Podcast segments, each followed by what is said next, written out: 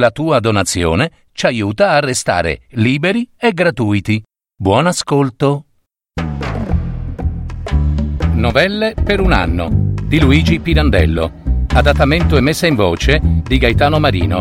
Musiche di Simon Balestrazzi. Per parole di storie.net.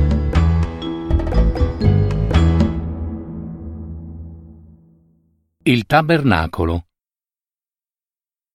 Coricatosi accanto alla moglie, che già dormiva, voltata verso il lettuccio su cui giacevano insieme i due figliuoli.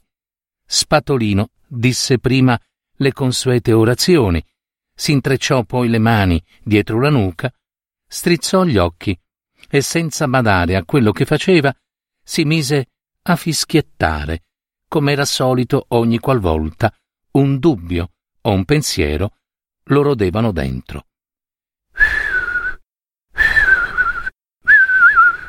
Non era propriamente un fischio, ma uno zufolio sordo, piuttosto, a fior di labbra, sempre con la medesima cadenza. A un certo punto la moglie si destò. Ah, ci siamo. Che t'è accaduto? Niente, niente, dormi. Buonanotte. Si tirò giù, voltò le spalle alla moglie e si raggricchiò anche lui da fianco per dormire. Per dormire. Ma che dormire?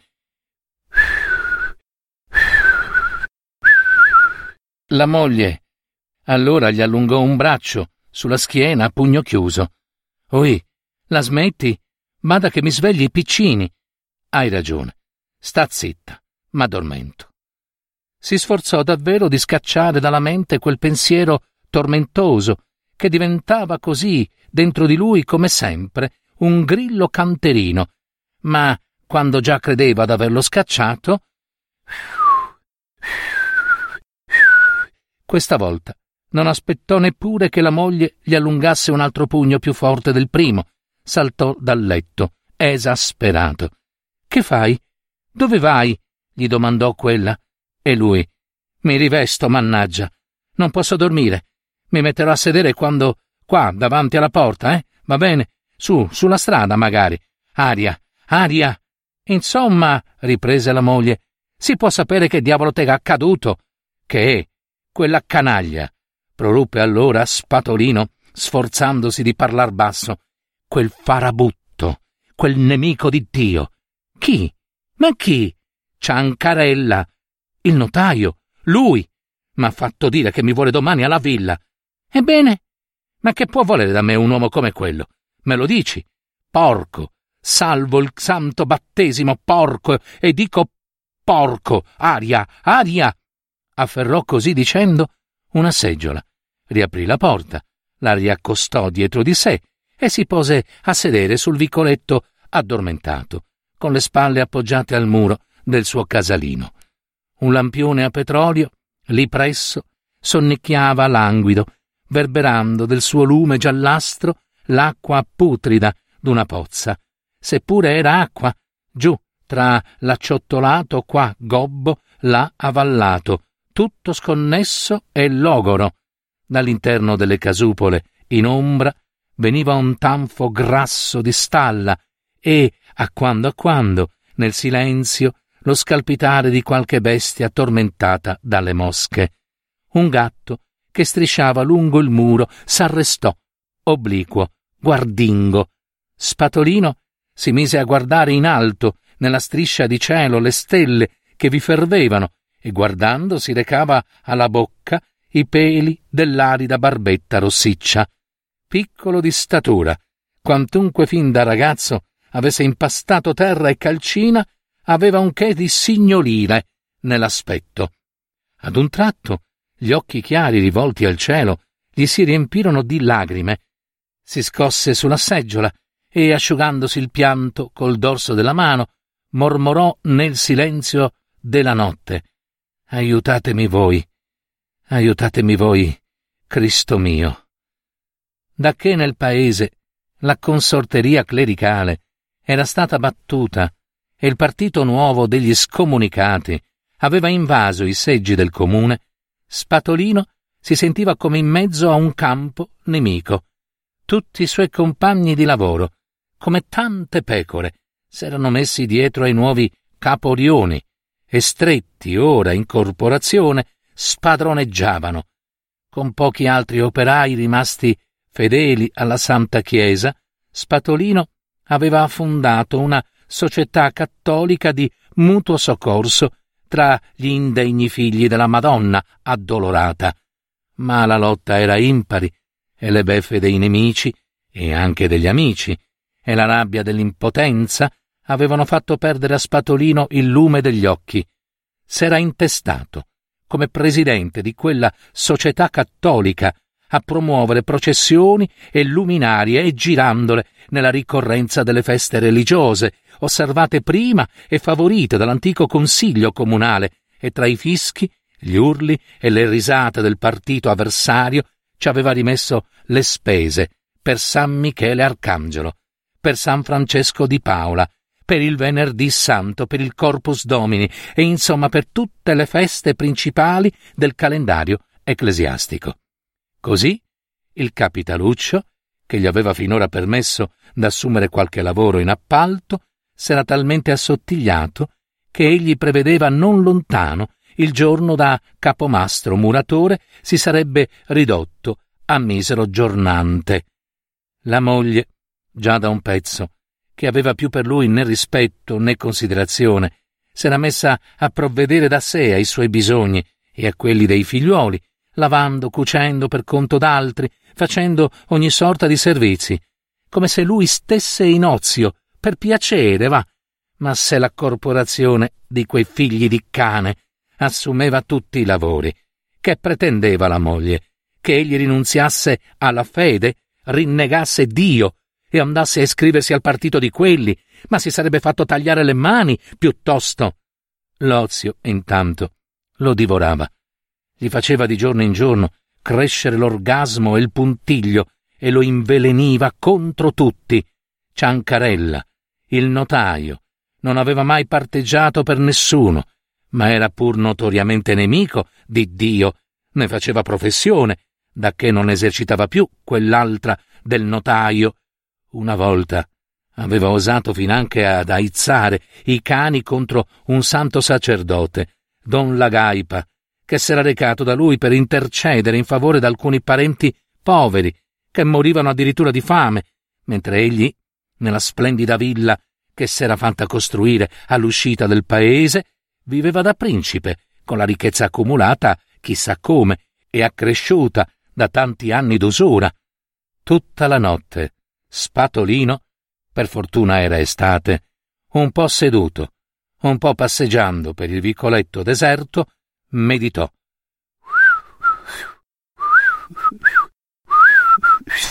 su quell'invito misterioso del Ciancarella.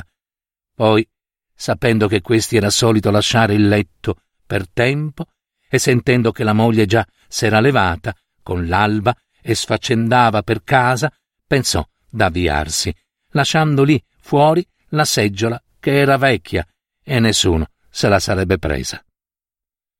La villa del Ciancarella era tutta murata, con una fortezza e aveva il cancello sullo stradone provinciale.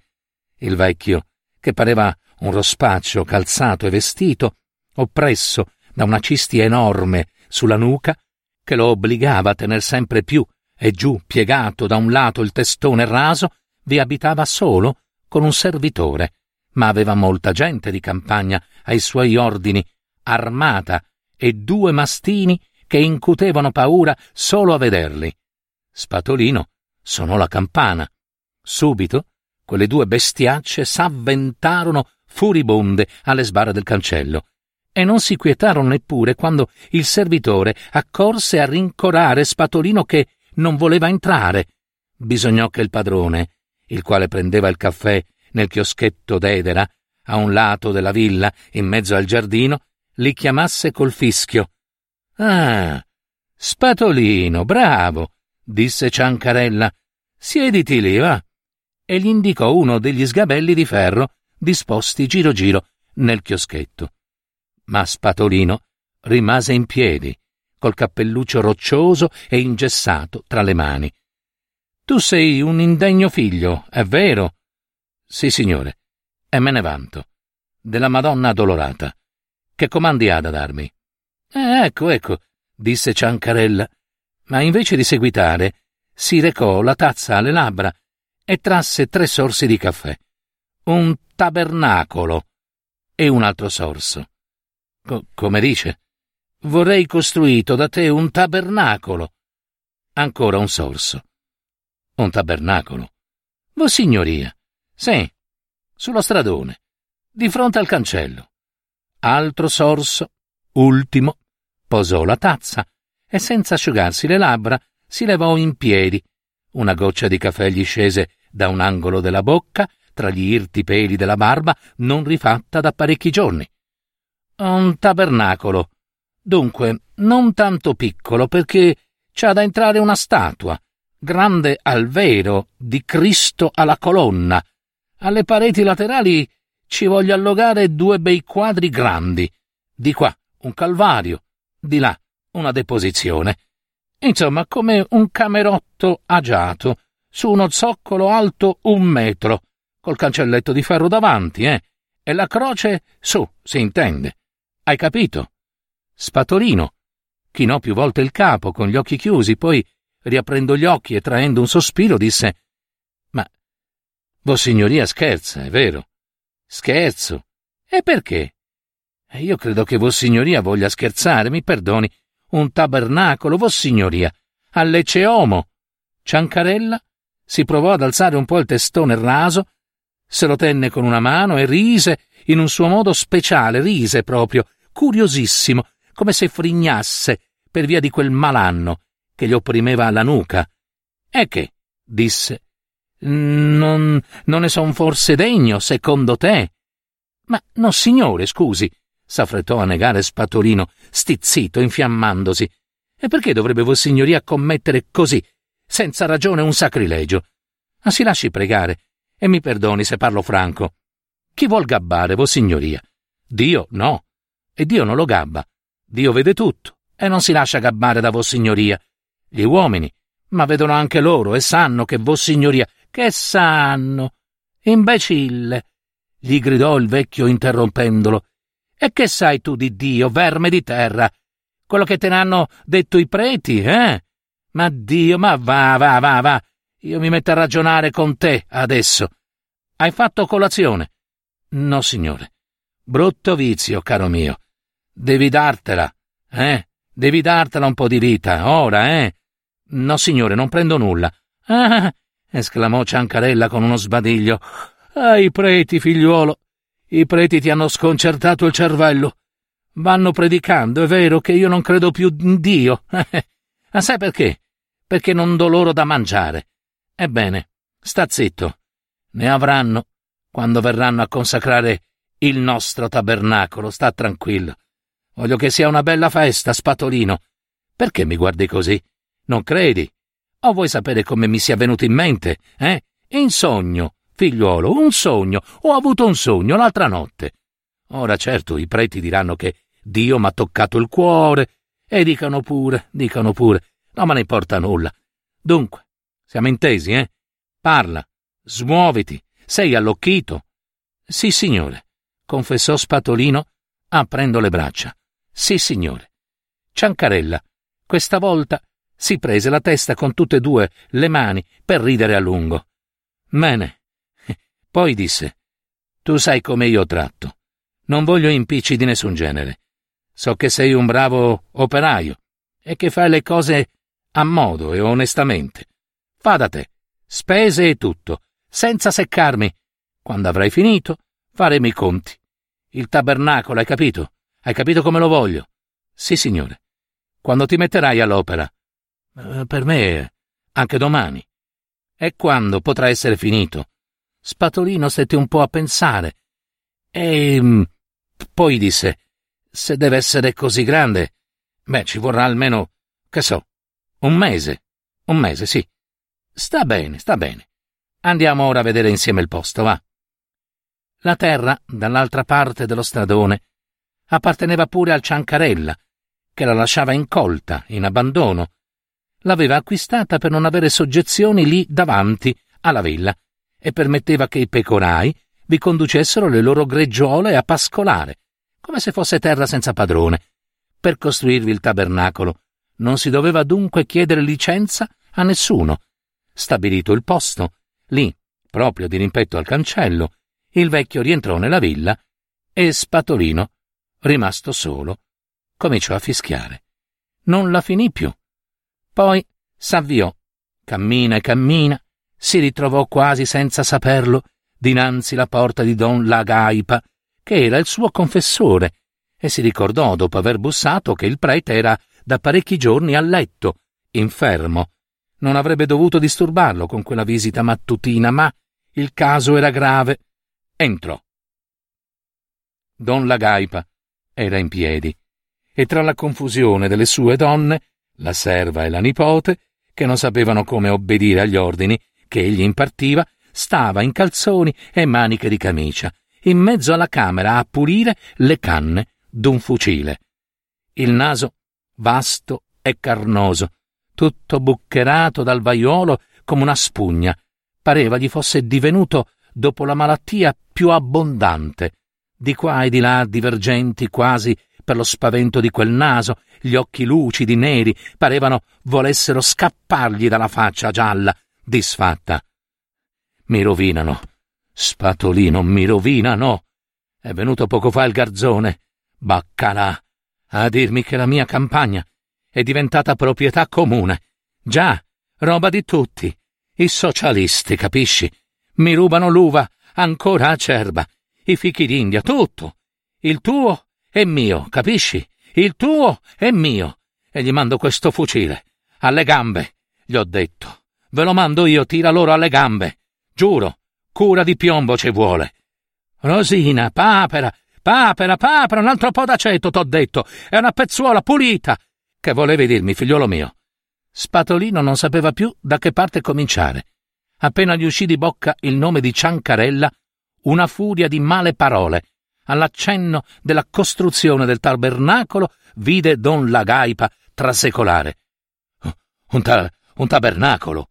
Sì, signore. A Lecce Omo. Vorrei sapere da vostra reverenza se devo farglielo. Che lo domandi a me? Pezzo d'asino. Che gli ha risposto? Spatolino ripeté quanto aveva detto al Ciancarella e altro aggiunse che non aveva detto, ovviamente, infervorandosi alle lodi del prete battagliero. Benissimo. E lui? Muso di cane. Ha avuto un sogno, dice. Imbroglione. Non starci a credere, imbroglione.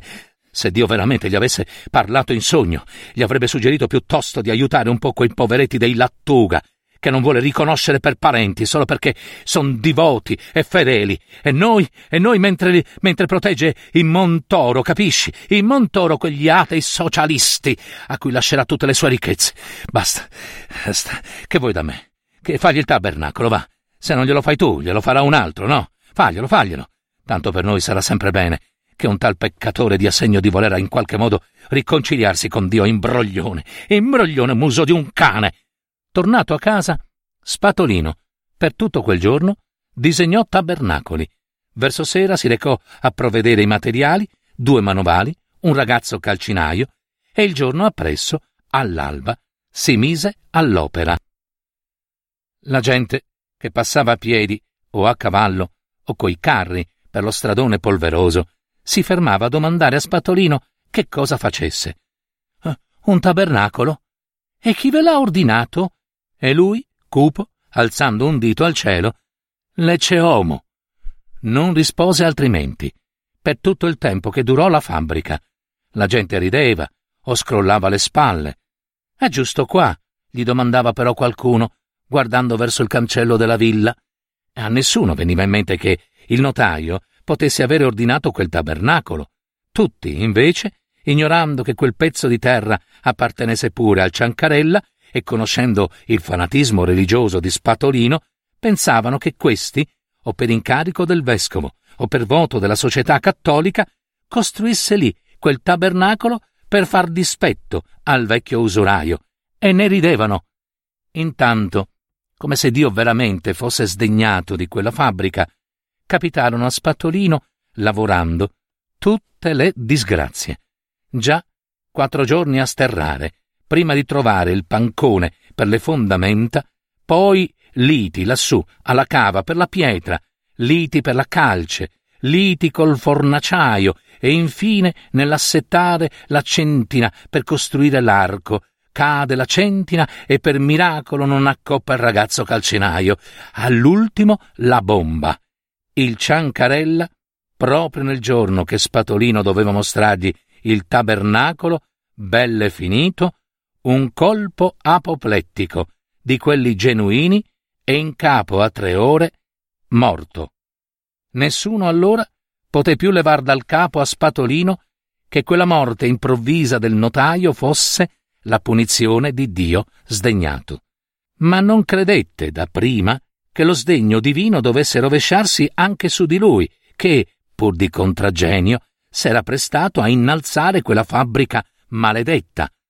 Lo credette quando, recatosi dai Montoro, eredi del notaio, per avere pagata l'opera sua, s'udì rispondere che nulla essi ne sapevano e che non volevano perciò riconoscere quel debito non comprovato da nessun documento.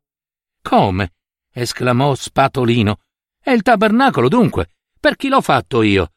Per Lecce Omo? Di testa mia? Oh, insomma, gli dissero quelli per cavarselo di torno. Noi crederemo di mancare di rispetto alla memoria di nostro zio, supponendo anche per un momento che egli abbia potuto davvero darti un incarico così contrario al suo modo di pensare e di sentire. Non risulta da nulla. Che vuoi dunque da noi? Tieniti il tabernacolo. E se non t'accomoda, ricorri al tribunale. Ma subito. Come no? Ricorse al tribunale, Spatolino. Poteva forse perdere. Potevano forse credere sul serio i giudici che egli avesse costruito di testa sua un tabernacolo? E poi c'era il servo, per testimonio, il servo del Ciancarella, appunto, che era venuto a chiamarlo per incarico del padrone, e don Lagaipa c'era, con cui era andato a consigliarsi quel giorno stesso. C'era la moglie, poi, a cui egli l'aveva detto, e i manovali che avevano lavorato con lui tutto quel tempo, e come poteva perdere? Perdette.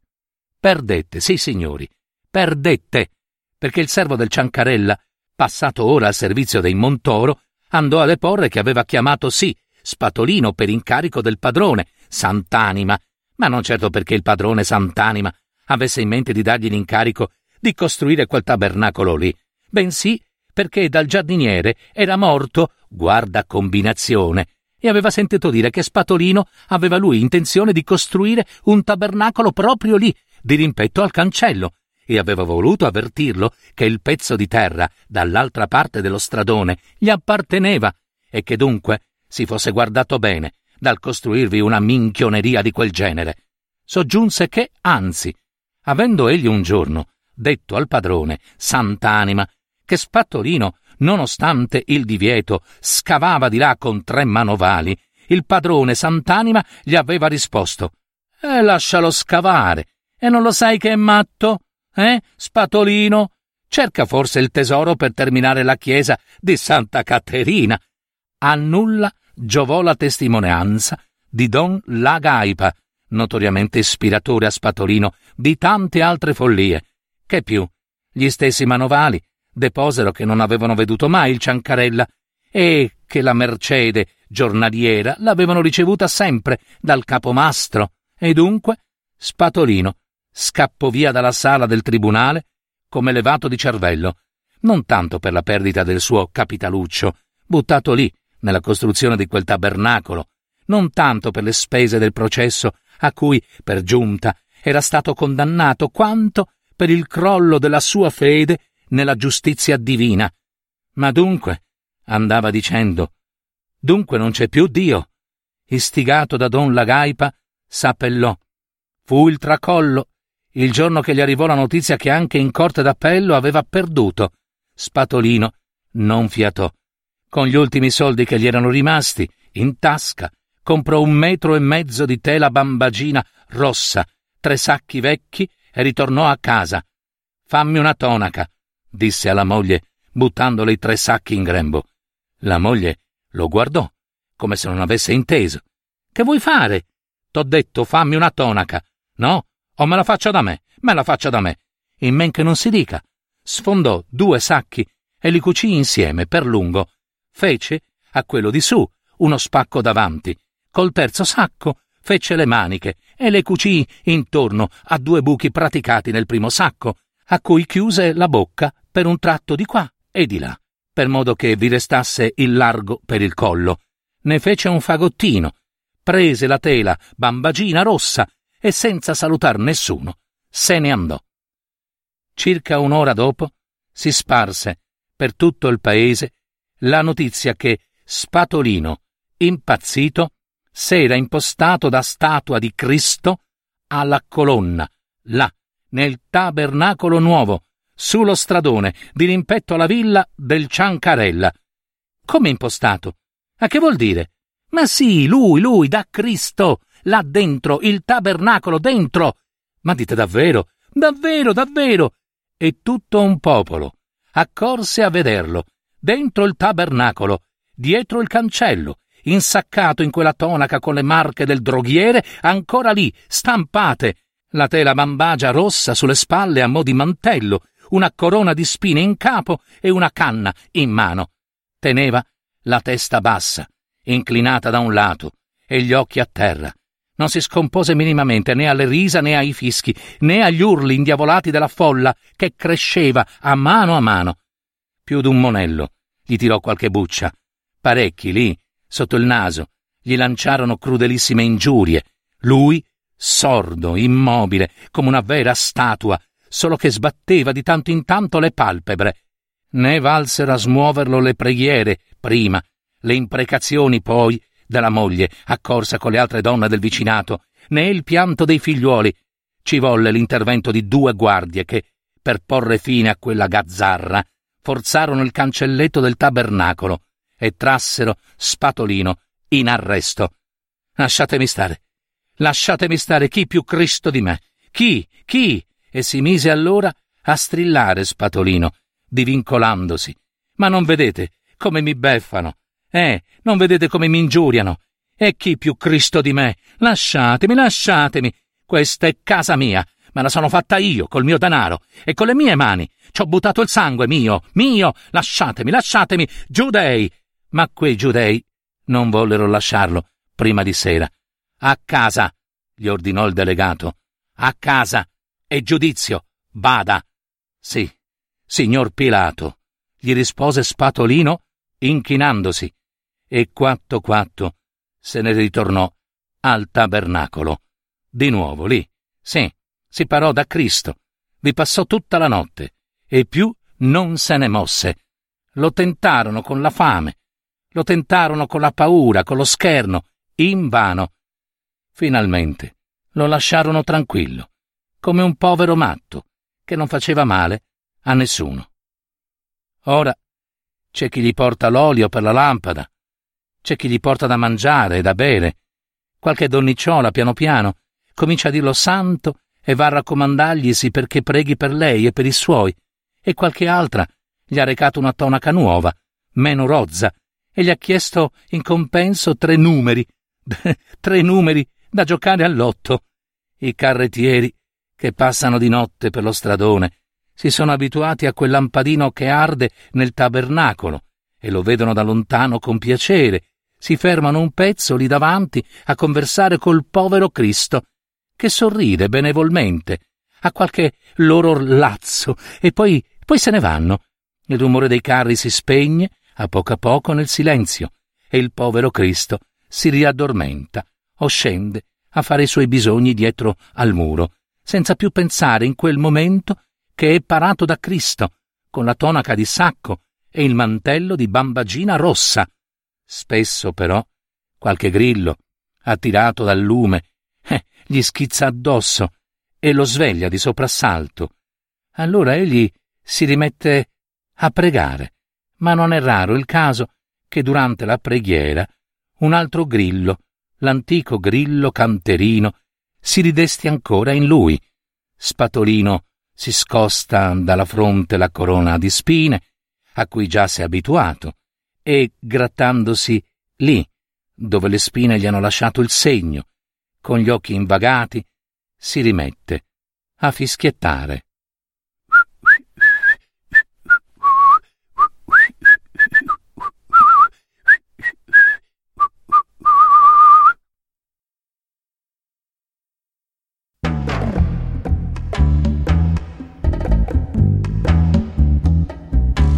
Avete ascoltato? Novelle per un anno di Luigi Pirandello. Adattamento e messa in voce di Gaetano Marino. Musiche di Simon Balestrazzi. www.paroledistorie.net